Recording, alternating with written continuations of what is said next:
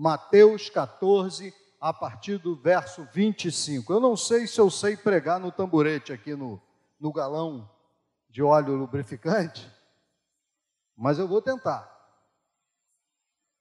É um texto mais conhecido. Não importa se você é crente evangélico ou você é católico. Com certeza você já ouviu falar nesse texto. Diz assim: olha, na quarta vigília da noite, entre os judeus, a, noite ela era dividida em períodos de três em três horas. A primeira vigília era de seis às nove da noite, a segunda de nove à meia-noite, a terceira de meia-noite às três, e a quarta vigília era entre três e seis da manhã. Provavelmente mais caindo para cinco da manhã, porque eles viram uma pessoa caminhando na água. Eu que já tive no mar, sei que de noite, de noite mesmo, você não vê nada. É um breu total. Então, se eles viram, é porque já estava começando a ter alguma luz. Então, na quarta vigília da noite, foi Jesus ter com ele, andando sobre o mar. E os discípulos, ao verem andando sobre as águas, ficaram aterrados e exclamaram: É um fantasma! E tomados de medo, gritaram. Vocês podem imaginar, né? Você de repente olha e tem um negócio, uma pessoa vestida provavelmente de branco, alguma cor clara, e andando sobre o mar vindo na sua direção. É de se espantar que ninguém tenha pulado dentro d'água, porque eu acho que eu pulava. Então eles começaram a gritar e gritar e imagina o tumulto que foi. Mas Jesus imediatamente lhes disse: "Tem de bom ânimo, calma. Calma. Sou eu. Não tenham medo, sou eu." Respondendo-lhe Pedro, sempre Pedro, tinha que ser Pedro, Todo mundo foi apavorado, ainda mais Pedro, vira e diz o seguinte: Olha, Pedro respondendo disse: Se és tu, Senhor, manda-me ter contigo por sobre as águas. Essa é a vantagem de você ser ousado ou ser abusado. Enquanto todo mundo fica apavorado, você experimenta andar por sobre as águas. E ele disse: Vem. E Pedro, descendo do barco, andou por sobre as águas e foi ter com Jesus. Reparando, porém, na força do vento, teve medo e, começando a submergir, gritou: Salva-me, Senhor! E prontamente Jesus, estendendo a mão, tomou e lhe disse: Homem de pequena fé, por que duvidaste? E subindo ambos para o barco, cessou o vento. Aleluia. Que história, né? É um texto, como eu disse, extremamente conhecido. Melhores momentos para quem não conhece o texto. Jesus estava numa pregação, pregou bem, foi uma bênção, chegou para o pessoal e disse: Agora vocês podem ir, que eu encontro vocês do outro lado. Todo mundo pensou que Jesus ia a pé, de fato foi a pé, mas o pessoal pensou que ele ia dar a volta pelo lago. Mas Jesus subiu, orou, quando já estava lá de madrugadona, às 5 horas da manhã, por aí, quatro e meia, eis que Jesus resolveu começar a ir a pé. Diz a Bíblia que o vento era contrário e que a onda estava começando a encher o barco, e pelo que a gente entende, estava todo mundo remando. Todo mundo remando. E quando você rema nessas condições, a proa, ou seja, a frente fica para cá e você fica para ré. Todo mundo remando contra a onda. Porque quando o vento é contrário, quando você tem o motor é fácil, mas mesmo assim, hoje com o motor, quando o vento é contrário, se o vento é forte, o barco sempre vai de frente para a onda, não de lado, porque de lado vira. Você imagina um barco de madeira com pessoas remando, todo mundo de costa remando e ah, lá vem a figura caminhando. E aí, quando eles veem aquela figura caminhando, que acontece? Pavor generalizado. Todo mundo pensou o óbvio: o que, que é isso, meu Deus do céu? Tem um homem, tem uma coisa caminhando no mar. E começaram a gritar, e começaram a tumultuar. É um fantasma! ah, meu Deus. Rapidinho eles creram em fantasma. Rapidinho. Eu tinha um amigo meu que era do exército. E um dia ele e os irmãos, eram ele, um irmão e uma irmã, ficaram, os pais tinham saído, e eles ficaram assistindo filme de terror, que é um ótimo negócio para deixar você vendo coisa. Quando era lá pelas tantas, eles ouviram um barulho no quintal, e ouviram um rosnado no quintal, e eles pensaram, é um lobisomem. Lógico, né? Você ouve um rosnado no seu quintal, a primeira coisa que você pensa é um lobisomem. É o que acontece com todo mundo. Não é assim? Na sua casa não é assim, não? Quando rosna é lobisomem? Não, não é assim, lá. Quando tem rosnado na sua casa tem lobisomem, não? Pois é, na dele tinha. E aí eles vão tentando ver o que é e não encontram. Até que eles veem uma sombra preta num cantão. Ele não pensou duas vezes, pegou a espada dele do exército, partiu para dentro e quase matou o cachorro do vizinho que tinha entrado pelo portão, que começou a fazer barulho, que queria voltar, não conseguia, ele saiu para matar o lobisomem. Imediatamente aqui, eles viram um fantasma. É um fantasma! É um fantasma! Uma gritaria danada. E o Senhor grita para eles: Calma, sou eu! Você perguntava o quê? Eu quem? Você não perguntava assim? Eu perguntava: Eu quem? Diga lá quem tu és. Mas Pedro, ouvindo, sou eu, conheceu a voz. E disse assim: Eu vou botar esse fantasma à prova. É tu mesmo, Senhor? É. Então é o seguinte: manda eu ir ter contigo, caminhando também sobre as águas. E assim foi. Um dia eu estava no ônibus pensando sobre essa história e pensei o seguinte: se a história acabasse aqui, nesse momento, a gente sabia que Jesus anda por água, sobre água. Só isso. Essa era a história, muito boa história, legal, bom para contar para minha netinha de três anos, ela deve ficar numa alegria doida, sabendo que Jesus anda por sobre as águas. Mas acontece que a história vai se estender. E a pergunta que a gente tem que fazer necessariamente é o que é que a gente aprende com isso. E eu pensando nesse texto no ônibus, comecei a perceber que esse texto, na verdade, está me ensinando um fato que eu preciso aprender hoje, que é andar por fé. O texto, na verdade, está falando para mim sobre andar, caminhar por fé. Caminhar por fé é como caminhar sobre águas.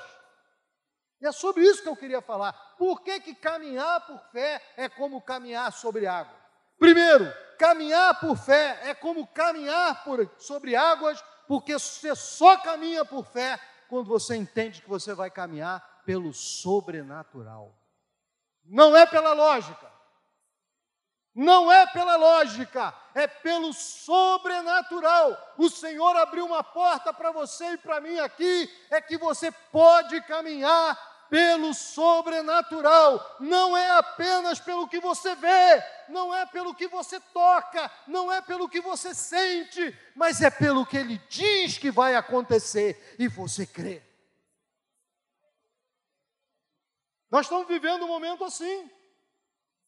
Há um pavor generalizado de morrer.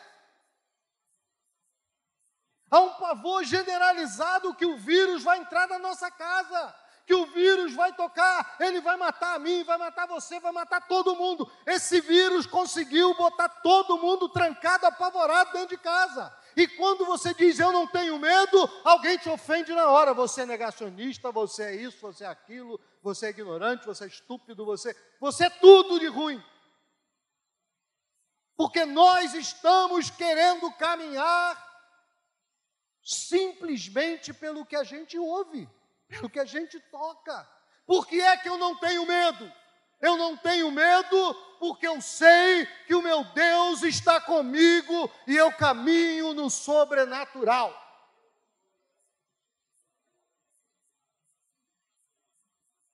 Irmãos, a palavra de Deus ensina que todo aquele que nele crê, a morte não tem poder sobre ele. Vou usar uma ilustração que eu vi no outro dia. Um pastor, olha que história legal. Um pastor jovem, trinta e poucos anos, sua esposa morreu e deixou ele com três filhos em escadinha. E agora ele está indo com os filhos para o cemitério.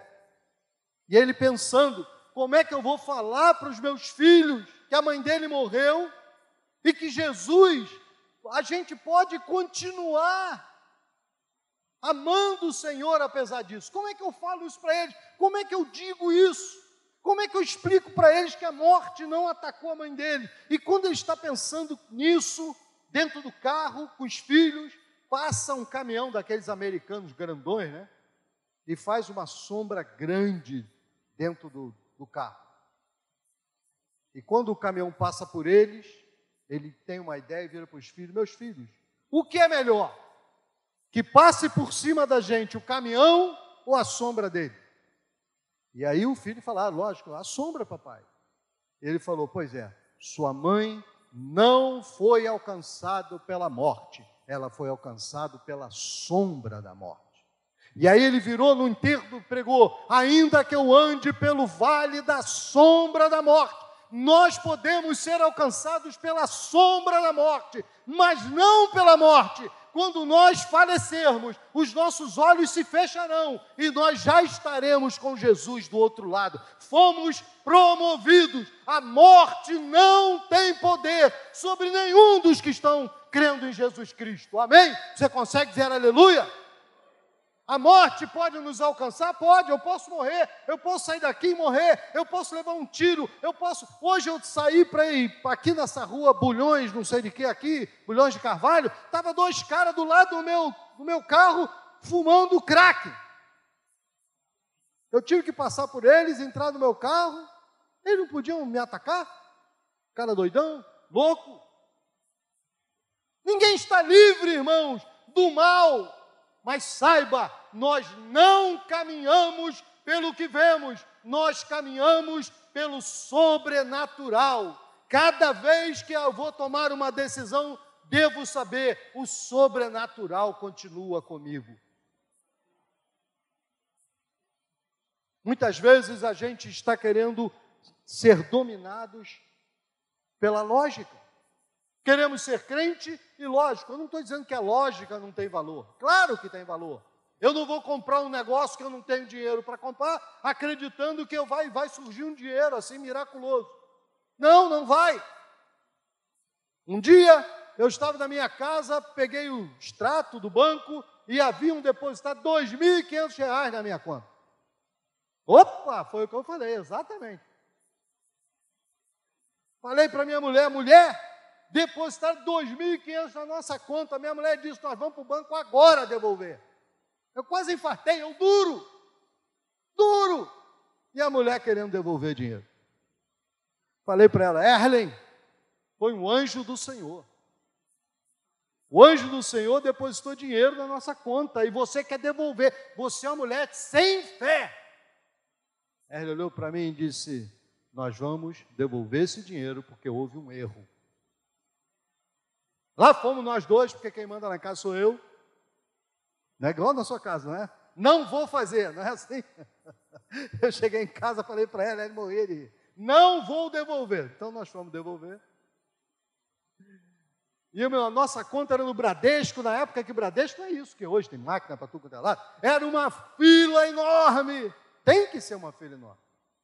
E eu na fila reclamando, Erle, o que, que, a gente vai fazer? Gente, Deus abençoa a gente. É, esse dinheiro veio do Senhor, Erlen. Não, não vamos cair nessa, não, Erlen. Não vamos devolver esse dinheiro, não, Erlen.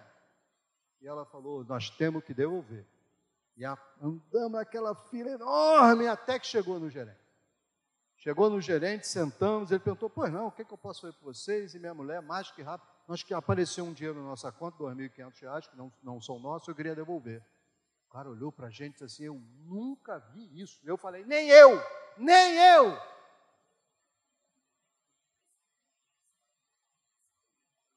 Não é que é lógica. Aí ele estava certo, tem que devolver, porque depositar errado, depois ia dar problema, é claro, óbvio. Não é a lógica que a gente deve ter raiva. Tem gente que tem raiva da lógica, não é não é ter medo nem raiva da lógica, mas saber que a nossa vida não é controlada só pela lógica, ela é controlada pelo poder de Deus. Ele fala conosco e nós caminhamos no sobrenatural. Segunda coisa, caminhar pela fé. Oi. Devolver. Quem é que manda lá em casa? Não era nem para fazer a pergunta. É claro que eu devolvi. Na hora. Voltei reclamando, mas deixa eu calar minha boca. Caminhar pela fé é como caminhar sobre águas, porque a cada passo é uma experiência. Você já pensou, Pedro? Senhor, fala para mim, para eu ir ter contigo caminhando pelas águas. Aí o Senhor diz: Vem. Primeira coisa, você tem que passar a perna por cima da murada do navio, ou da borda do navio, e botar o pé na água. O que você pensaria se você tivesse que passar a perna por cima e botar o pé na água? Eu pensaria, vou, vou dizer, glória a Jesus, né? Mas Pedro passou o pé e quando pisou, estava firme.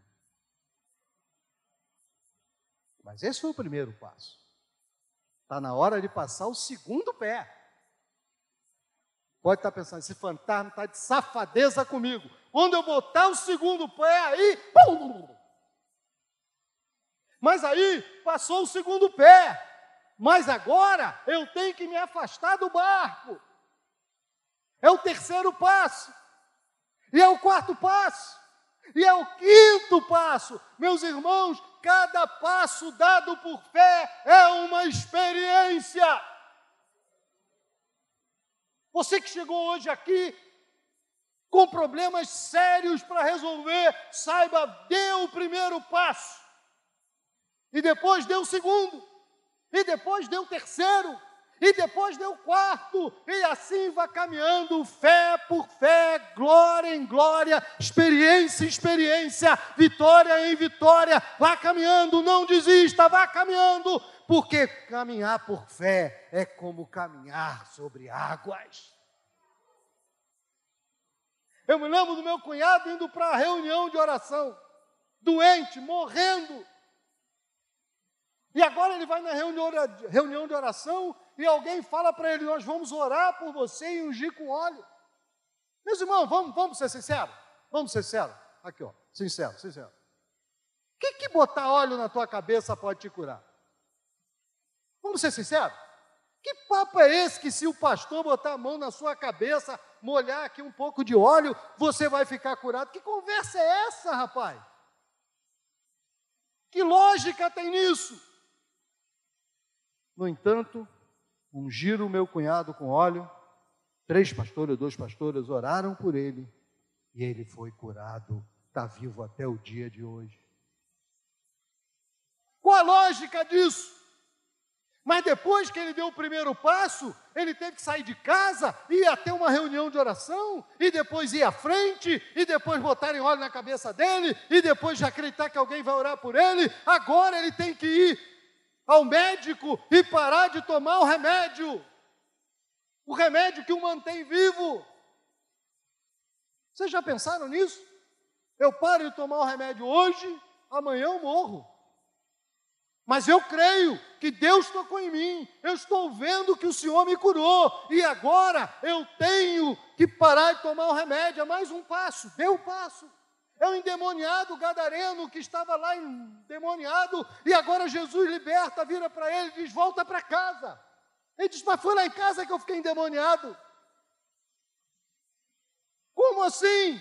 Como eu quero andar contigo, porque enquanto eu estiver contigo, não vai ter demônio, mas Jesus disse: Eu estou contigo, mesmo que você não esteja junto de mim. Pode voltar para casa, é um passo, é outro passo, é o terceiro passo. Andar por fé é como caminhar em águas, porque nele a gente precisa dar passos para ter vitória. Ninguém que fica parado é abençoado no Evangelho. O Evangelho é para gente que anda, é para gente que tem fé que opera, é para gente que crê que o Senhor tem poder, é para gente que desafia a lógica, é para gente que desafia o mal, é para gente que não se curva ante as coisas que estão parecendo impossíveis.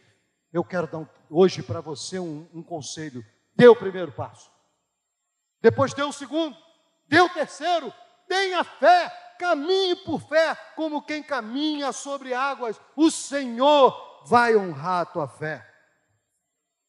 Terceiro, caminhar sobre águas é como caminhar por fé, como caminhar sobre águas, porque só funciona enquanto a gente estiver olhando para Jesus. Essa foi sinistra, não foi?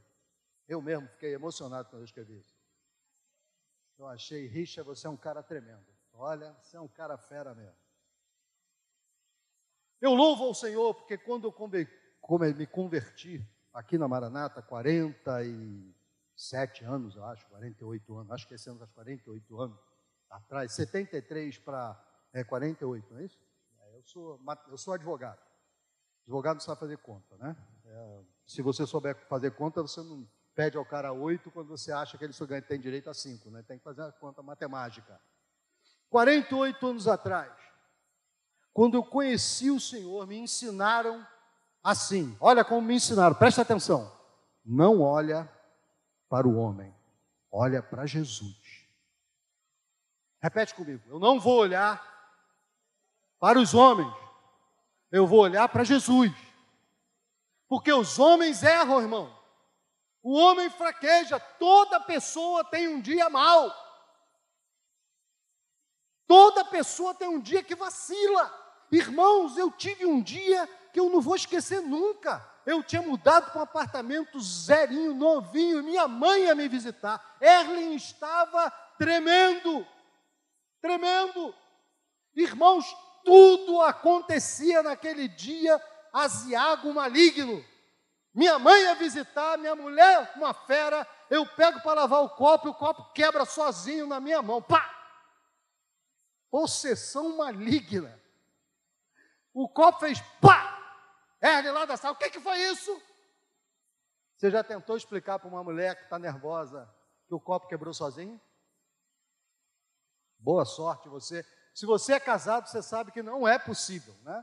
Falar com mulheres, quando elas entram, olha, mulher, nós estamos numa época né, que tem modo tudo, né? Modo avião, modo no teu, né, no teu, teu celular não tem modo avião, modo não sei o que, discreto, modo silencioso. Mulher tem um modo que é um botãozinho que tem na testa chamado modo insano. Quando o botãozinho vai, plic, e a mulher fica assim, ó, saia de perto, é hora de pegar as crianças sair devagarinho, sem fazer movimentos bruscos e desaparecer. Erlen estava naquele modo insano. Você falava, ela, o que, que, que houve? O que, que houve? E aí, eu disse, não, não foi nada, estou resolvendo aqui, não me bate, não me bate. Ela limpando a casa toda, porque minha mãe devia, eu penso, né, cabeça de mulher a gente não entra, homem não entra em cabeça de mulher. Né? Mulher, eu acho que ela pensou que minha mãe, que nem general, ia fazer uma inspeção geral na casa. Né? Vamos embora, vamos ver embaixo da cama, se tem uma sujeira embaixo da cama. E ela limpando, limpando, limpando, até que ela teve uma ideia brilhante. Richa, bota a samambaia ali na porta da, da sala. Tinha um negócio assim que pendurava a samambaia. Aí eu falei, Erling, eu sempre falo isso. Você tem certeza disso? Eu me conheço, irmãos. Eu me conheço. Erle, você tem certeza de. Bote essa mambaia! No modo insano. Aí você, tá bem, amor, tá bem, amor, tá bem, não puxe o revólver. Peguei a samambaia, tinha uma escada, eu comecei a subir segurando assim, a samambaia aqui embaixo, pendurada. Samambaia suicida. Quando eu fui botar no gancho, a samambaia pulou caiu no meio, foi lama até o meio da. Eu olhei para minha mulher, ela estava piscando assim. Eu pensei, colou o platinado. Vai estourar a carrapeta agora. Ai, ai. Todo mundo tem um dia mal. Todo mundo tem um dia mal. Você tem o dia que você diz que molhou a camisa, você lava. Eu ia dizer, Geraldo, cala, cala, que ainda talvez você escape. É, não, eu te, eu te aconselho, quando você falar assim, procure alego insanidade temporária. Todo mundo tem um dia mal. O pastor tem um dia mal. O diácono tem um dia mal. O irmão que está do lado tem um dia mal. Não dependa a sua fé de pastor, diácono, irmão. Olha para Jesus. Enquanto você olhar para Jesus, você caminha no impossível. Quando você olhar para homem, eu garanto, ele tropeça, você vai junto. Andar por fé só funciona enquanto eu olhar para Jesus. Todo homem falha, todo, sem exceção de nenhum. Eu quero dizer que você com certeza vai se decepcionar comigo em algum momento. Eu vou falar uma besteira. Aliás, eu falo besteira o tempo todo, não há nada de novo nisso. Mas o Geraldo, que nunca fala, vai falar uma besteira. Até o pastor Marcelo vai falar besteira. Eu garanto a você. E você vai ficar decepcionado. Caminhar por fé é como caminhar na água porque tem regra. Tem regra, irmão. Não é assim. Só caminha pela fé quem tem fé operosa, ativa, fé que não fica paralisada em casa dizendo que tem muita fé. Fé a gente tem quando a gente bota ela em movimento.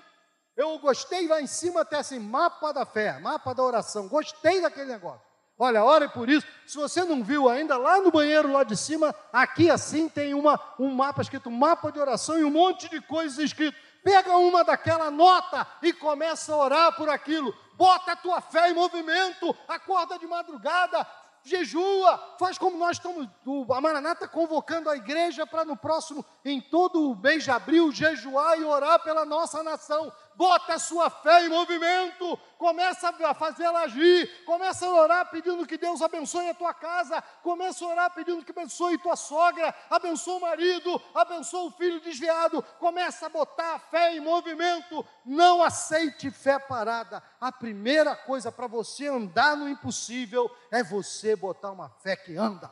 Não uma fé parada, uma fé doente, uma fé que está mirrada. Essa que é a verdade. Segundo, para você andar pela fé, você tem que entender que tem um momento que tem que sair da zona de conforto. Pedro teve que sair do barco. Ele poderia ter dito, Senhor, manda, mas olha, eu vou ficar aqui mesmo. Tá bom? Eu estou aqui no barco. Jesus disse, não, meu filho, vem. Em algum momento, se você quiser botar sua fé em movimento, ela vai ter que sair da zona de conforto. Eu e minha filha tivemos um problema, eu sempre conto essa história, eu acho importante contar, porque as pessoas pensam que só porque você é pastor, só porque você é, diácono, você não tem problema. Você é uma pessoa, nossa, Deus trata você de uma maneira especial, você não passa por problema. Eu me lembro quando minha filha estava muito doente, e eu fui orar, minha filha estava à morte. Eu olhei e disse, Senhor, por que eu? E o Senhor perguntou, e por que não você? Isso é uma experiência para o resto da minha vida. Por que não você? Por que não você? Eu fui numa reunião, eu e minha filha não nos falávamos. É aconteceu uma coisa. Até hoje eu não sei o que aconteceu, irmão. É assim que o diabo age, você nem vê. Quando vê, a coisa já está acontecendo. Eu e minha filha, a gente parou de se falar. A gente nem tocava no outro. Um dia eu vou numa reunião, Deus me dá uma visão. Olha o que Deus precisou fazer para chamar minha atenção. Eu tive que ter uma visão. E tendo essa visão, o Senhor me mostrou: você vai perder a sua filha. A sua filha vai se desviar. Começa a orar por ela. E agora eu tive que sair da minha posição de conforto e acordar todo dia de madrugada e ir para o joelho interceder pela minha filha todo dia durante um tempão. Até que um dia o Senhor disse: agora eu vou agir na sua vida. Pode parar. E Deus mudou essa história Graças a Deus. Ela vai estar aqui conosco, provavelmente em julho, ela vem da França, ela vai estar aqui conosco. Mas um dia você tem de sair da sua posição de conforto. Ah, eu estou tão bem na minha religião, eu estou pouco me lixando para a sua religião. Você quer conhecer Jesus ou não quer? Você quer ser abençoado ou não quer? Você quer ser liberto ou não quer? Um dia eu tive que sair da minha posição de conforto. Toda a minha família era de uma determinada religião. E agora eu conheci Jesus e tive que chegar lá em casa e dizer: Olha, eu creio assim. Deus mudou a minha vida. Foi um problema? Foi. Foi difícil? Foi. Teve briga? Teve. Mas você, se quer andar pela fé, tem que caminhar saindo da zona de conforto. Em terceiro lugar, o vento só tem poder na sua vida, só tem poder na sua vida se você deixar que ele te assuste. Quando Pedro olhava para Jesus, o vento era o mesmo, a onda era a mesma, tudo era igual. Mas na hora que ele deixou que o vento assustasse, ele naufragou na hora. Só tem poder na sua vida. Olha para mim. A luta só tem poder na sua vida se você deixar que ela te assuste. A tristeza só tem poder na sua vida se você deixar que ela te assuste. Só tem poder na sua vida se você deixar que ela entre no seu coração. Mas se você lutar contra ela e olhar o autor e consumador da nossa fé, eu tenho certeza, Jesus é capaz de mudar essa circunstância.